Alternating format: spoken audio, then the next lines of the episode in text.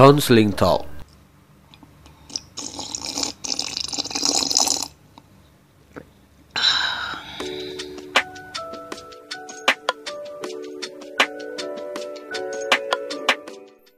Oke, assalamualaikum warahmatullahi wabarakatuh. Apa kabar kawan-kawan semua? Semoga dalam keadaan sehat walafiat ya, dan selalu dalam lindungan Allah Subhanahu Wa Taala. Terutama kita sekarang dalam suasana bulan yang sangat agung dan ya pandemi COVID-19 yang sama sekali bukan alasan untuk kita tidak berbahagia menyambut Ramadan ini. Karena puasa yang kita lakukan di Ramadan ini adalah pemerdeka jiwa menurut Buya Hamka.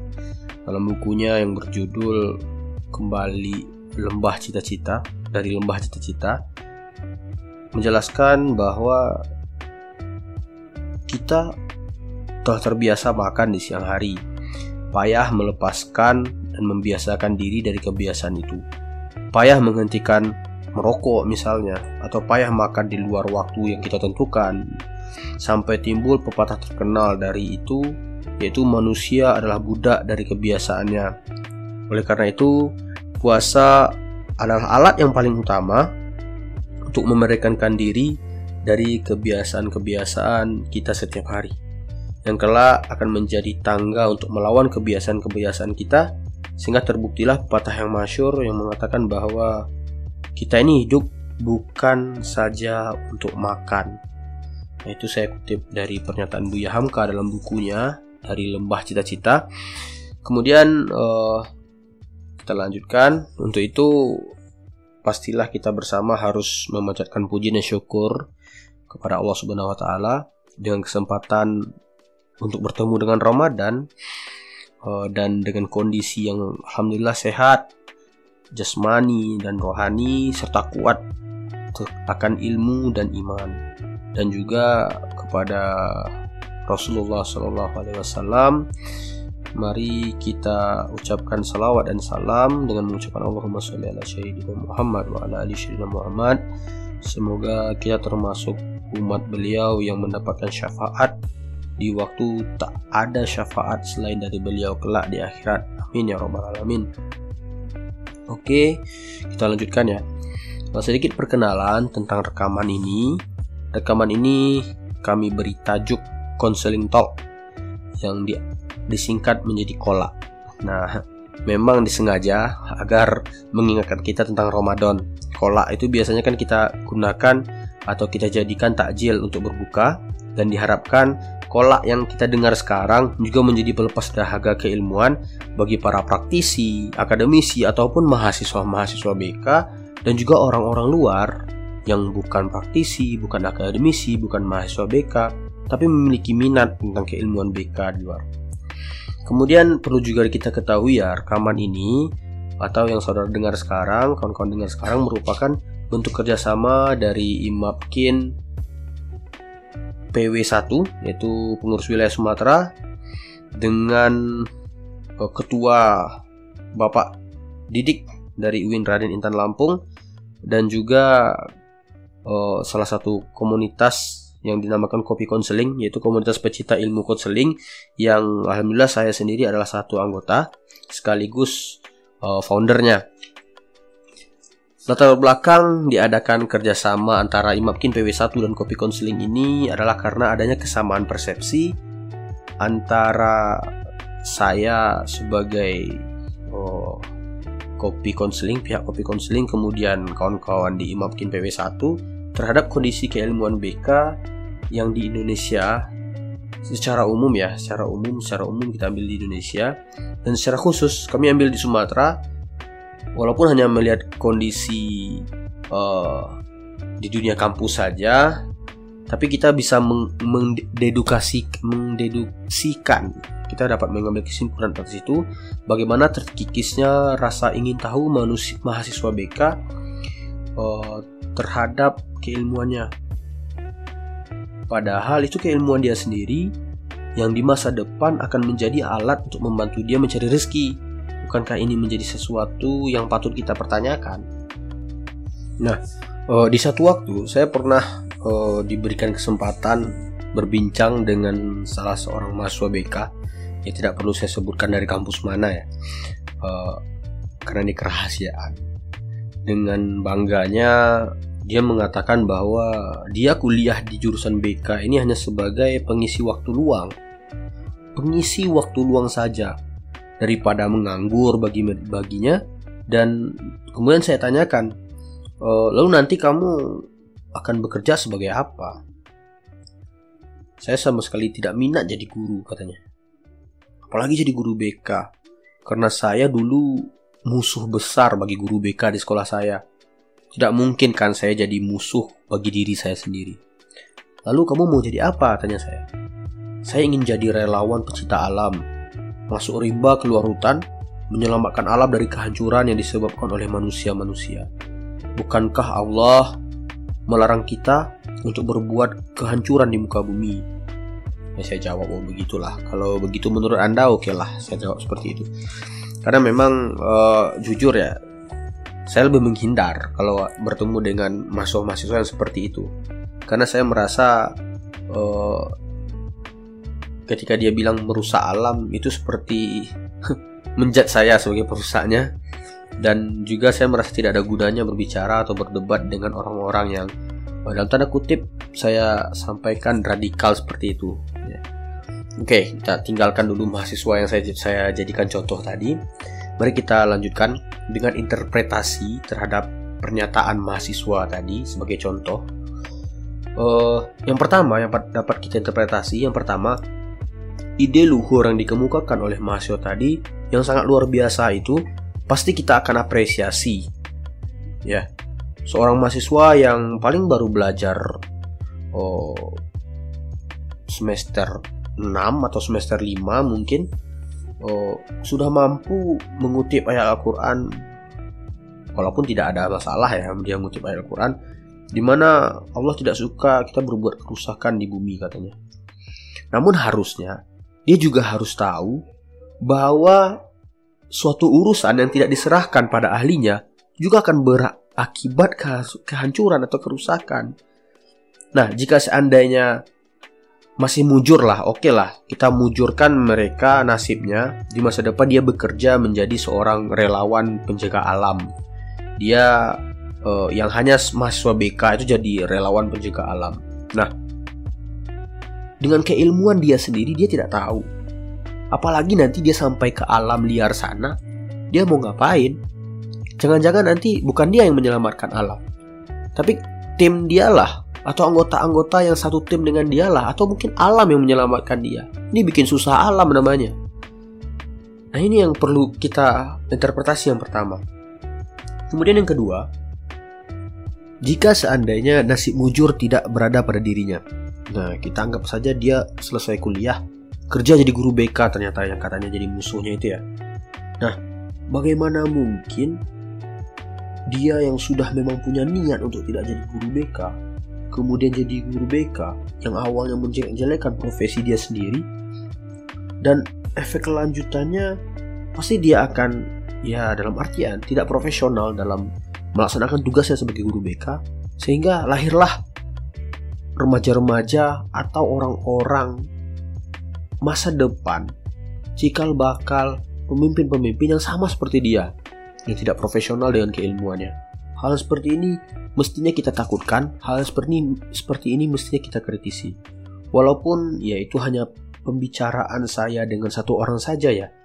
Tapi saya berani mendeduksikannya karena bagi saya banyak mahasiswa di Indonesia yang kuliah hanya sekedar datang, isi absen, buat tugas, lalu wisuda tanpa ilmu di kepala dan keyakinan di hatinya. Ini menjadi masalah besar, sangat-sangat besar bagi dunia pendidikan secara umum dan bagi dunia konseling secara khusus. Nah, ini sedikit uh, kesamaan persepsi yang saya jelaskan tadi antara saya dan Imam Kin PW, PW1 uh, untuk berkolaborasi sehingga kami berniat untuk mengkolaborasikan membahas keilmuan-keilmuan uh, agar nanti mahasiswa BK lebih siap dengan keilmuan konselingnya yang utamanya pasti telah diajarkan oleh kampus dan harapannya ini sebagai pengayaan atau juga sebagai pengingat. Nah, rekaman ini insya Allah juga akan diupload tiga kali selama seminggu pada hari Selasa, Jumat, dan Minggu. Uh, setelah sholat subuh mungkin sekitar jam 6 lah. Saya akan upload nanti mungkin uh, di podcast ataupun di uh, YouTube. Nanti kita lihat bagaimana kondisinya. Nah,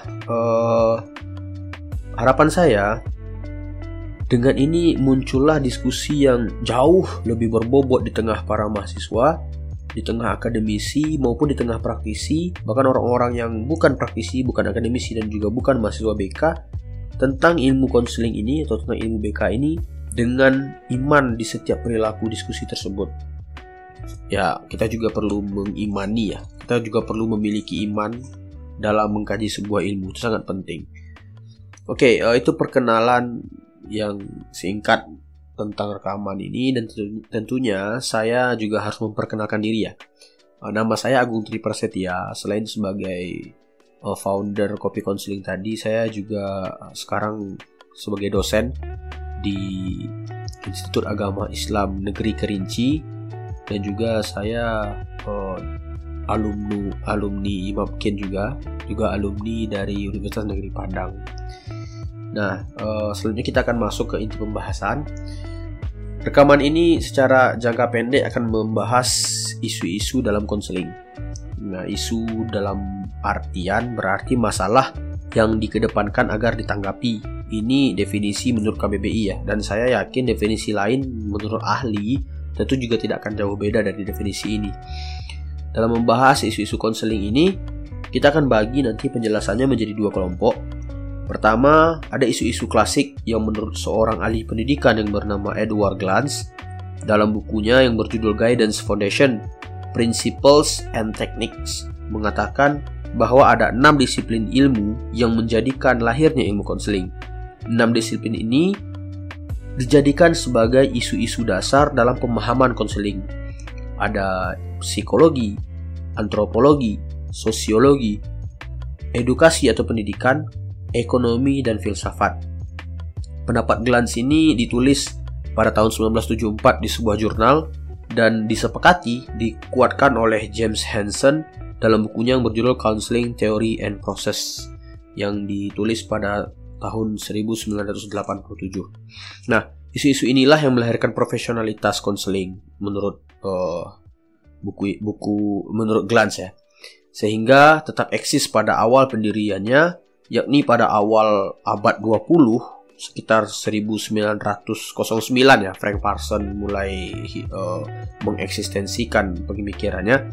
Hingga pada tahun 1970-an uh, ya ini dianggap sebagai masa puncak dari konseling. Bahkan pada masa itu uh, profesi seorang konselor itu sangat dibutuhkan oleh masyarakat. Masyarakat Amerika karena ini perkembangannya di Amerika ya. Dari dibandingkan profesi dokter. Karena memang di masa itu teror dari penyakit psikis itu jauh lebih menakutkan daripada penyakit psikis, uh, penyakit fisik.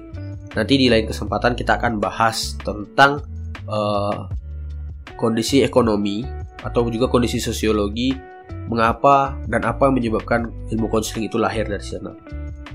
Kemudian selain isu-isu klasik, jadi yang enam itu ya, juga akan ada kita bahas isu-isu kontemporer yang sangat luas dan akan selalu berkembang. Sifatnya akan selalu berkembang dinamis. Setidaknya menurut kami uh, terdapat 10 isu 10 isu kontemporer yang perlu untuk kita bahas. Yang pertama itu adalah isu-isu terapeutik yang sangat wah sekarang ya.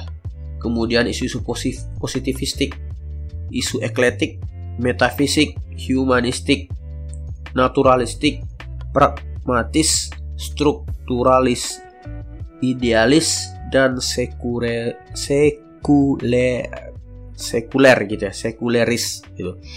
Uh, dan isu-isu 10 isu ini nanti uh, tentu saja memiliki efek yang ya bisa kita katakan efek positif dan juga efek negatif pada pemahaman profesi kita. Ibarat pisau yang bermata dua. Mungkin dengan isu ini profesi kita profesi konseling ini dapat jaya dapat kuat dan mungkin juga sebaliknya gara-gara isu-isu inilah kita akan hancur karenanya. Karena memang dalam sejarahnya, dalam buku eh, James Hansen itu juga dijelaskan pada 1970-an itu, maaf 1980-an itu, profesi konseling sudah agak mangkrak karena digantikan oleh uh, psikologi dengan APA-nya. Nah, isu-isu kontemporer ini uh, secara pribadi sebenarnya diperoleh dari lapangan nalar uh, yang didapatkan dari apa ya dari pengalaman-pengalaman nalar uh, empirik kita lihat praktisi ada ataupun akademisi ataupun mahasiswa yang tentu saja dicoba nalar dengan cara ilmiah ya. Nah, maksudnya lihat jurnal gitu ataupun lihat eh, isu-isu yang hangat di tengah dunia konseling sekarang ini. Dan juga eh, isu-isu uh, ini kita gunakan untuk meminimkan kemungkinan spekulatif dalam menyikapinya. Sehingga tidak ada yang namanya oh, apa ya coba-coba atau oh, kira-kira tidak. Kita coba meminimkan konsep kira-kira ataupun coba-coba itu. Oke okay, uh, selanjutnya urgensi pembahasan tentang uh, tentang isu-isu ini menurut kami sangat penting karena lewat is, lewat pembahasan isu-isu inilah kita dapat mempurifikasikan konsep konseling lagi karena secara tidak sadar uh, kita sebenarnya sekarang sudah diselubungi kesukaan para akademisi dan para praktisi terhadap hal-hal yang bukan konseling sebenarnya. Sejatinya itu bukan konseling, tapi kita lihat para akademisi dan praktisi kita seakan-akan sangat mencintai itu sehingga menghilangkan jati dirinya yang asli. Persimpangan keilmuan ini sangat luar biasa besarnya dan takutnya nanti oh, akademisi baru atau juga praktisi baru akan kebingungan Contohnya ya, saya contohkan saja. Uh, sekarang kita bahas terapi terapeutik. Ya, ada banyak ya sekarang ahli-ahli atau akademisi ataupun praktisi itu terlalu fokus pada kegiatan-kegiatan terapeutik. Sedangkan kegiatan konseling, kegiatan bimbingan dan konseling itu ditinggalkan. Kita lihat berapa banyak para akademisi, para praktisi dan juga mahasiswa bahkan rela membuang bukan membuang ya, meluangkan waktunya menghabiskan biaya kuliahnya, menghabiskan dananya untuk ikut pelatihan-pelatihan terapi. Bahkan gara-gara latihan terapi itu dia meninggalkan sisi-sisi positif dari konseling. Bagaimana prinsip edukasi oleh uh, dalam uh, layanan konseling itu ditinggalkan. Sedikit-sedikit nanti kasih terapi, sedikit-sedikit kasih terapi.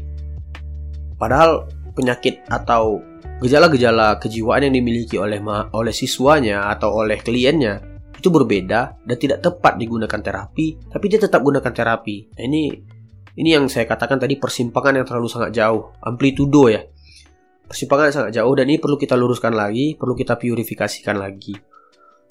Kemudian eh, dalam proses ini kita juga harapkan ada sharing ya, baik itu pengalaman yang berbeda antara kami sebagai penyedia dan juga kawan-kawan sebagai pendengar. Nanti kalau ada saran atau ada masukan atau kritik, silahkan nanti di kontak bisa bisa saya pribadi. Nanti saya terahkan nomor handphone dan juga oh, Instagram saya di bio. Oh, juga bisa kepada Imamkin PW1. Nah, dengan dengan adanya kita sharing, dengan adanya kita diskusi, tentu saja kita memunculkan pemahaman baru, cara menyikapi dengan cara yang baru seperti itu. Selain itu juga diharapkan dari rekaman ini uh, setiap kita yang mendengar dapat memiliki pengayaan, dapat memiliki uh, pemahaman yang baru gitu ya, ataupun mengingatkan lagi. Karena saya yakin para pendengar pasti ada yang jauh lebih mengetahui daripada kami sebagai penyedia. Oke, uh, untuk awal saya saya rasa cukup sampai di sini dulu karena ini sifatnya pengantar. Insya Allah uh, rekaman selanjutnya kita akan bahas tentang eh, isu-isu uh, klasik yang pertama yaitu isu psikologi. Nanti kita akan bahas uh, cakupannya adalah perkembangan psikologi itu sendiri, kemudian dasar-dasar pemikiran yang memunculkan keilmuan psikologi nanti kita mulai dari Wilhelm Wundt kemudian bagaimana nanti lahirnya aliran psikologi humanistik dan segala macamnya. Nanti kita akan uh, bahas di sini. Uh, untuk itu, saya berharap kegiatan ini atau rekaman ini kawan-kawan kawan pendengar mensupportnya mungkin nanti kalau di YouTube silahkan di subscribe ataupun di uh, sukai di like nanti kalau bisa ada komen silahkan di komen langsung di YouTube. Nanti kalau di Spotify atau podcast silahkan difavoritkan. Uh, kita akan coba memasyarakatkan. Kalau bisa nanti silahkan sharing kepada kawan-kawannya kasih tahu kepada kawan-kawannya agar nanti ada upaya pemasyarakatkan BK uh, yang saya bilang itu bisa dikatakan masif Nah, cukup sampai di sini dulu. Terima kasih. Semoga puasanya berkah. Tetap positif dalam menyikapi puasa di tengah-tengah pandemi corona ini. Anggap pandemi corona itu sebagai tambahan godaan selain uh, makan dan juga minum. Uh, tetap semangat dan pesan kita bersama Jaya selalu konseling. Mari kita purifikasi konseling dan juga jangan pernah menggagalkan atau jangan pernah membenci profesi kita sendiri. Terima kasih. Wassalamualaikum warahmatullahi wabarakatuh.